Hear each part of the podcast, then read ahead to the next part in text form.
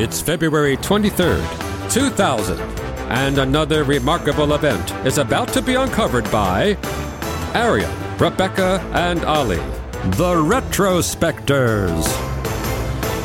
Now, I'm not much of a fashionista, so if you asked me to rank the significant red carpet looks of my lifetime, I would struggle.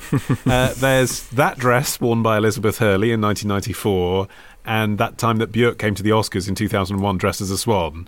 Uh, but I would have forgotten, at my peril, the fever triggered on this day in the year two thousand when Jennifer Lopez turned up at the Grammys in what became known as Versace's jungle dress, which became instantly the most searched-for thing ever and triggered Google to create Google Images. But just a month before this, Spice Girl Geri Halliwell had worn this dress to the N R J Music Awards in France and failed to launch Google Images in doing so. No hysteria ensued.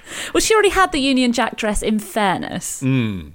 Maybe it's one iconic dress per artist. It had also been worn by Sandra Bullock, though in red rather than green. So actually it had really been around before J-Lo put it on and turned it into a phenomenon. Uh, but there, there was a moment where she and uh, the actor David Duchovny appeared on stage to present the award for Best R and B Album. Both of them wearing matching palm print yeah. Versace dresses. Well, and he says, "This is the first time in five or six years that I'm sure nobody is looking at me." Already anticipating something of the frenzy that was going to occur. So but why was there a frenzy, do you think, Rebecca? Because, you know, J-Lo looks amazing in it, but Geri Halliwell looks good in it. I've seen the Agreed. picture of her too. Yeah. Was it because it fits a bit more loosely on Halliwell? Was it because her hair blocks the view of her chest and it is kind of all about showing the chest? Is it that the complexion of J-Lo's skin makes it pop more? I've seen all these theories. Part of it is the fact that the Grammys is an incredibly high-profile event, and at the time J-Lo was a very high-profile pop singer and actress. But I think this dress was something that people wanted to spend time looking at and see from multiple angles, because it's got an unusual and daring construction, which, to be fair, I think today probably wouldn't raise eyebrows, but at the time it was quite it was quite racy. Got this plunging neckline that goes all the way down to the navel, and then you've got a bit of a brooch, and then you've got an incredibly short bit in front, mm. and then you've got the chiffon layers. So it looks like it could fall off at any point, which I think was probably part of the interest, especially on the night itself. She said it was held together basically with tit tape and nude-coloured swim short material that she wore underneath. But so it was actually sturdier than it looked. But I think part of it was that people just wanted to spend longer looking at it, not just for salacious reasons. The way that she got it, apparently, was that she had been uh, filming The Wedding Planner in two thousand, and she tried on loads of dresses, didn't like any of them, tried two more, and she put on this green dress, and everyone just said, "That's the one." And she said, apparently, that she just didn't really care what it looked like. She was just pleased to have a dress to wear to the Grammys, though that story is slightly undercut by the fact that she had tried on ten thousand dresses before she even got to these final two that were make or break. So, you know, I, I think that she she had some awareness that this dress, particularly, I suppose, because of the reaction of the people in the room when she tried it on, was going to be good for her. She seemed baffled. Her comment on the dress was, "It was a nice dress."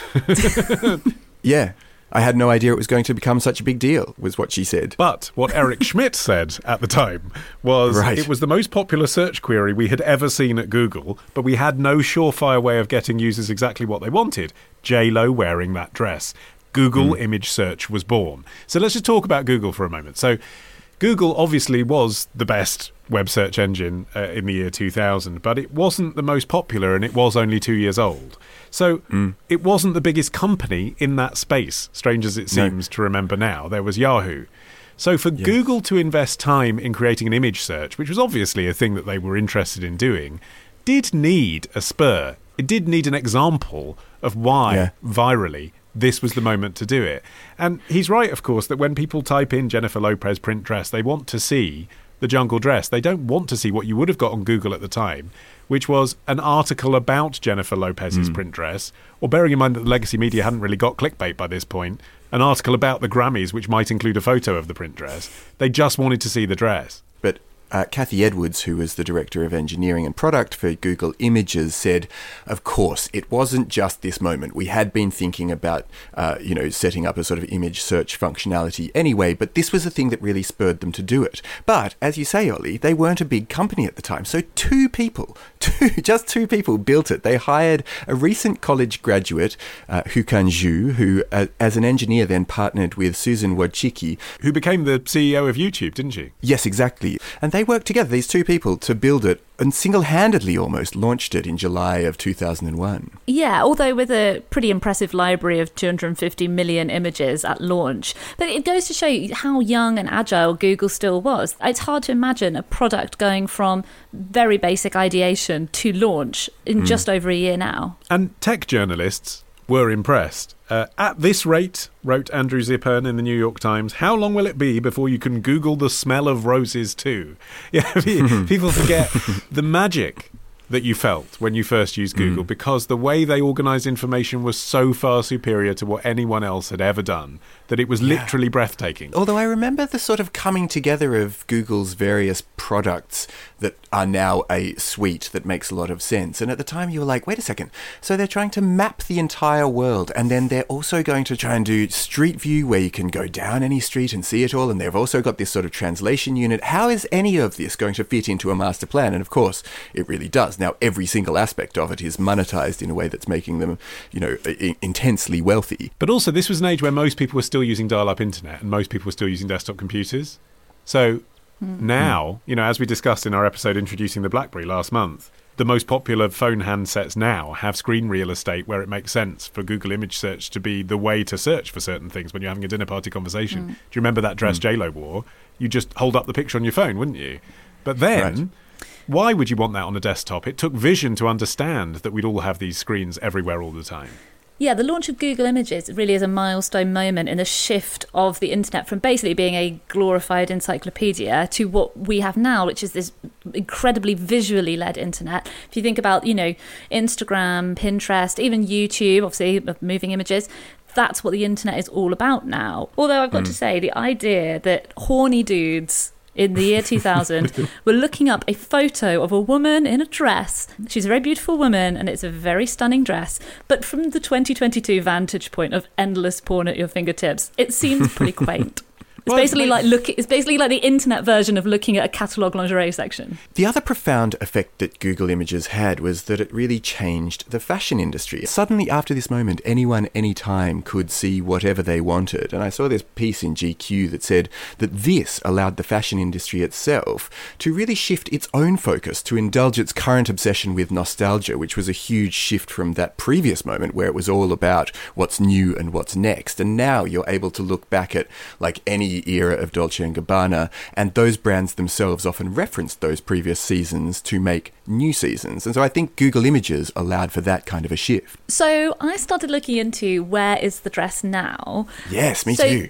You can see, if you want, an exact replica made by Versace that was donated to the Fashion Museum in Bath, albeit, I have to say, situated on a far less stunning mannequin. I really feel like their mannequin game is weak for the dress that it's holding. It's humble. It's still Jenny from the block. However, according to my best research, J-Lo herself appears to still own the original, which honestly makes sense because I have kept clothes for years after I stopped wanting to wear them because someone once said I look nice in it. So I can only imagine how it must feel.